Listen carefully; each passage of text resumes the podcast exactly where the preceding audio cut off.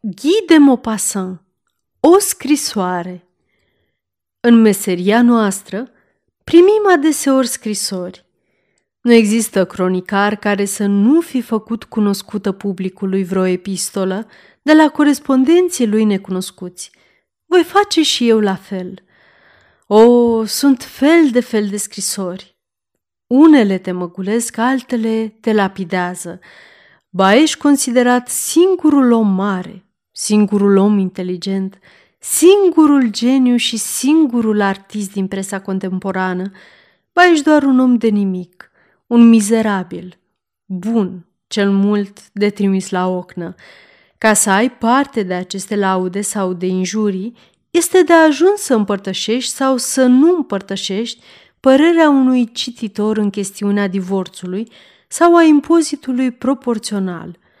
Se întâmplă adeseori să primim în același timp, referitor la același subiect, felicitările cele mai călduroase și criticile cele mai virulente, așa că, la urma urmei, este foarte dificil să-ți formezi o părere despre tine însuți.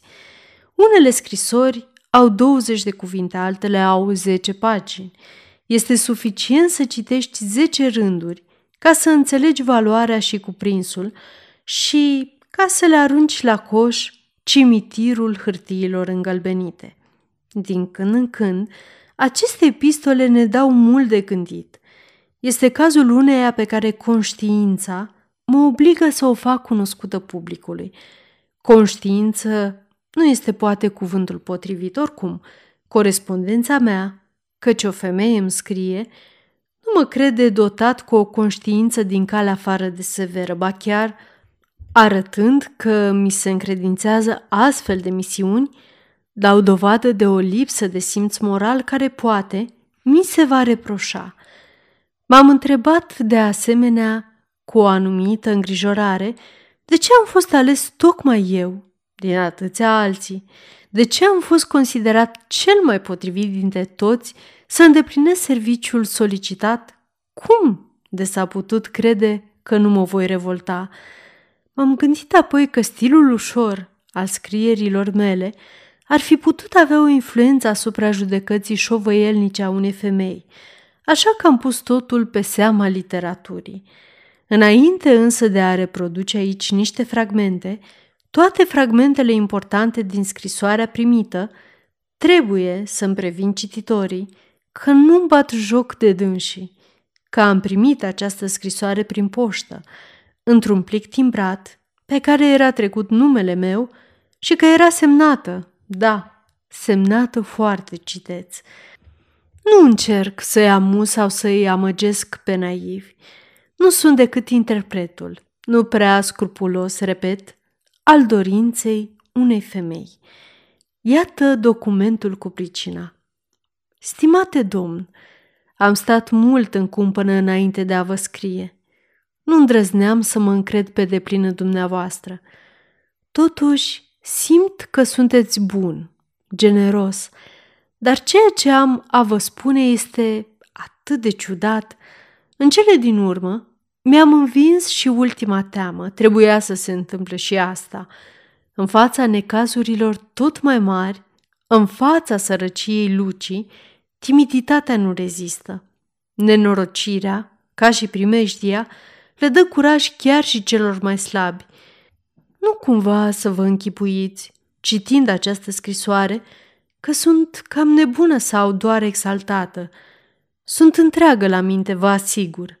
În ceea ce privește firea mea, nu sunt visătoare, ci din contră, serioasă și foarte prozaică, dacă pot spune astfel. Pentru a scăpa de necazuri, nu văd decât o singură cale, pe care și încerc să o urmez. Nu e ceva firesc și rațional? Iată de altfel despre ce este vorba. Aceasta este o înregistrare Cărțiaudio.eu această înregistrare este citită cu respectarea legislației în vigoare pentru cărți audio.eu. Copierea, repostarea, multiplicarea, vânzarea, închirierea și sau difuzarea publică a acestei înregistrări, fără acordul scris al cărții audio.eu, constituie infracțiune. și se pedepsește conform legislației în vigoare. Pentru noutăți, vă invităm să vizitați site-ul www.cărțiaudio.eu și să ne susțineți cu un like, subscribe și follow pe canalul de YouTube Cărți Audio. Îi puteți susține prin donații pe naratorii voluntari ai acestui canal. Vă mulțumim și vă dorim audiție plăcută în continuare.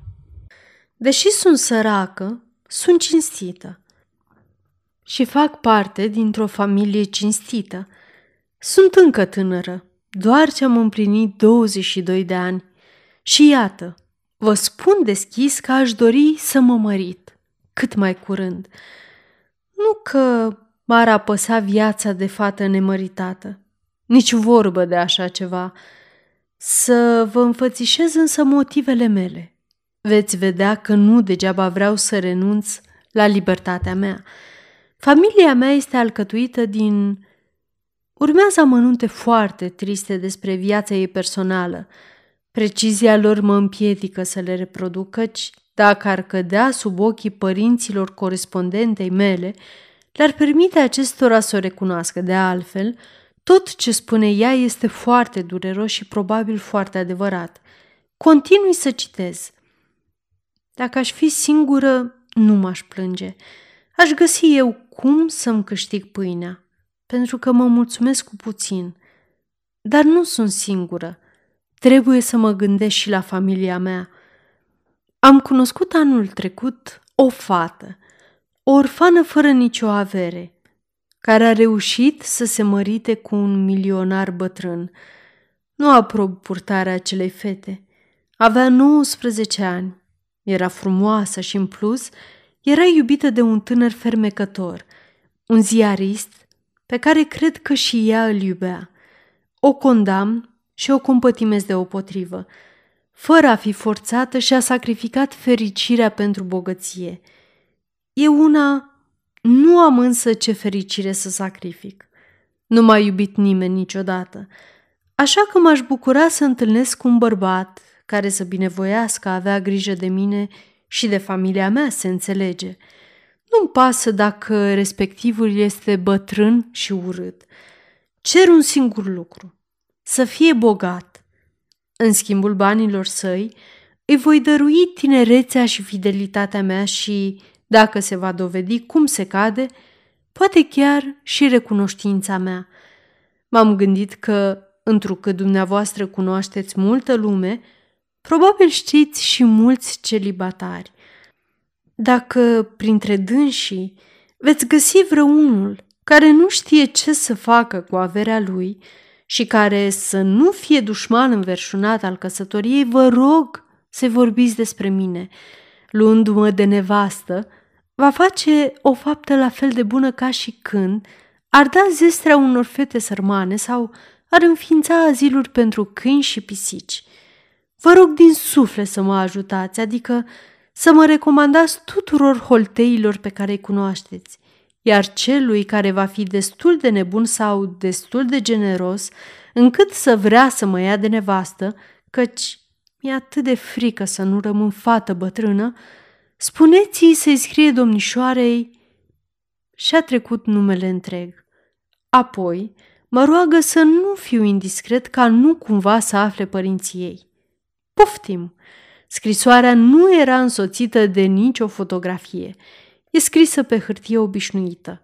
Scrisul este foarte fin, foarte citeți, foarte sigur, foarte drept, foarte frumos, un scris de învățătoare și de femeie hotărâtă. După ce am primit această neobișnuită propunere, cum spun oamenii de afacere, m-am gândit mai întâi, sigur, este destul de amuzant pentru o farsă, căci se prea poate să fie doar o farsă. Dar cine o fi autorul? Un prieten? Sau poate un dușman curios să afle ce comision aș lua din averea logodnicului, afară de cazul în care m-aș gândi să cer samsarlâc din capitalul fetei? se va fi gândit că voi răspunde de îndată. E bine oricând să ai în buzunar astfel de documente. Este adevărat că acest prieten ori dușman necunoscut al meu mă crede lipsit de delicatețe, dar se știe că, în principiu, ceilalți ne socotesc întotdeauna mai răi sau mai buni decât suntem. Dumnealui mă consideră mai rău, atâta tot. Dar pe semne că mă consideră și foarte prost. Cu această reflecție în minte, m-au cuprins îndoielile. Așadar, își închipuia că voi cădea cu ochii închiși într-o capcană atât de grosolană. Spera poate că îi voi cere să ne întâlnim? Dar atunci, de ce nu folosise formula obișnuită care întotdeauna e cea mai bună? Dragă domnule, sunteți cel mai mare scriitor din acest secol. Nu am cuvinte ca să-mi exprim admirația fără margini pe care o port geniului dumneavoastră. Îmi doresc din tot sufletul să vă întâlnesc, să vă ating mâinile, să vă privesc în ochi. Ați fi de acord? Am 20 de ani. Sunt frumoasă. Răspundeți post restant la oficiul Madeleine. Ellen! Oricât ai fi de tare, nu reziști la astfel de lucruri, dar poți ezita în fața unei formule noi, ciudate și suspecte, ca aceea folosită în această situație. S-ar putea, deci, ca scrisoarea misterioasă să vină de la o femeie. Dar de ce îmi scrie mie? Eu nu sunt agenție matrimonială, nu cunosc mai mulți holtei decât alții, nici nu cred că am reputația de a sări în ajutorul fecioarelor disperate. Atunci, da, atunci, poate că necunoscuta care mi-a scris a dat cuvântului să mă mărit un sens mult mai larg decât cel ce îi se atribuie în general în lumea burgheză. Într-adevăr, asta ar explica totul. Ei, drăcie, Iată o misiune nu prea onorabilă. Mijlocitorii de soiul ăsta au o denumire aparte. Este foarte neplăcut să te gândești că asta e părerea cititorilor despre cronicarii care îi interesează. O fată sau o femeie se găsește într-o situație delicată. Își caută un soț sau un amant și nu știe cui să se adreseze. Dintr-o dată îi vine o idee – a, ia să scriu eu cronicarului meu preferat. El mă va ajuta. Cunoaște fără doar și poate multă lume. Și adăugă în gând, în fond, oamenii de felul ăsta nu-s deloc scrupuloși. Așteptați-vă, deci, dragi confrați, să primiți curând scrisori de genul Dragă domnule, aș avea nevoie să iau legătura cu o moașă discretă care să nu țină neapărat să aducă pe lume numai copii vii. Am gândit că, printre numeroasele dumneavoastră cunoștințe, ei nu, domnișoară, dacă citesc printre rândurile scrisorii dumitale, nu pot primi această misiune, iar mijloacele mele personale nu permit să-ți ajut direct familia. Dar s-ar putea de asemenea ca biata fată să fie sinceră împinsă de sărăcie, neștiind ce să mai facă, pierzându-și capul, negăsind pe nimeni care să o poată ajuta, să o fi gândit Casetarul ăsta este poate un om cum se cade, care va înțelege situația mea și îmi va întinde o mână. Femeile au un suflet atât de complicat, o gândire atât de imprevizibilă, metode atât de incredibile, porniri atât de spontane. Rădăcinile combinațiunilor lor sunt uneori atât de adânci, iar mașinațiunile lor sunt câteodată atât de simple, încât ne derutează prin naivitatea lor. Desigur, este posibil, foarte posibil ca, citind vreunul din articolele în care i-a părut a avea un suflet mare, fata să-și fi spus Iată-l pe salvatorul meu! La această ipoteză m-am și oprit. Nu este cea mai verosimilă, dar este cea mai generoasă. Am încercat, deci, să o ajut pe originala mea corespondentă și am pus următoarea întrebare tuturor becherilor din ajutorul meu. Dumneata, n-ai vrea să te însori? Cunosc o tânără care ți-ar putea fi pe plac.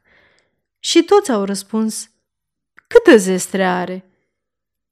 M-am adresat atunci celor mai bătrâni, celor mai sluți, celor diformi. Cu toții luau imediat un aer suficient și murmurau surâzător, e bogată? Atunci mi-a venit o idee. Speranța de pe urmă și cel din urmă gând, cum ar fi spus Victor Hugo, ideea de a adresa un apel public celibatarilor. Nu voi dezvălui numele tinerei. Nimic nu o poate trăda. Rămân deci absolut discret și voi transmite, fără să le deschid, scrisorile cu propunerile care vor veni pentru ea. Ia să vedem, domnilor, care dintre dumneavoastră are un suflet cu adevărat generos? Nu contează dacă este cocoșat, strâmb sau octogenar. Nu pot încheia mai bine decât citând chiar fraza corespondentei mele. În schimbul banilor săi, îi voi dărui tinerețea și fidelitatea mea și dacă se va dovedi cum se cade, poate chiar și recunoștința mea. Luându-mă de nevastă, va face o faptă la fel de bună ca și când ar da zestrea unor fete sărmane sau ar înființa aziluri pentru câini și pisici. Haideți, domnilor! Curaj!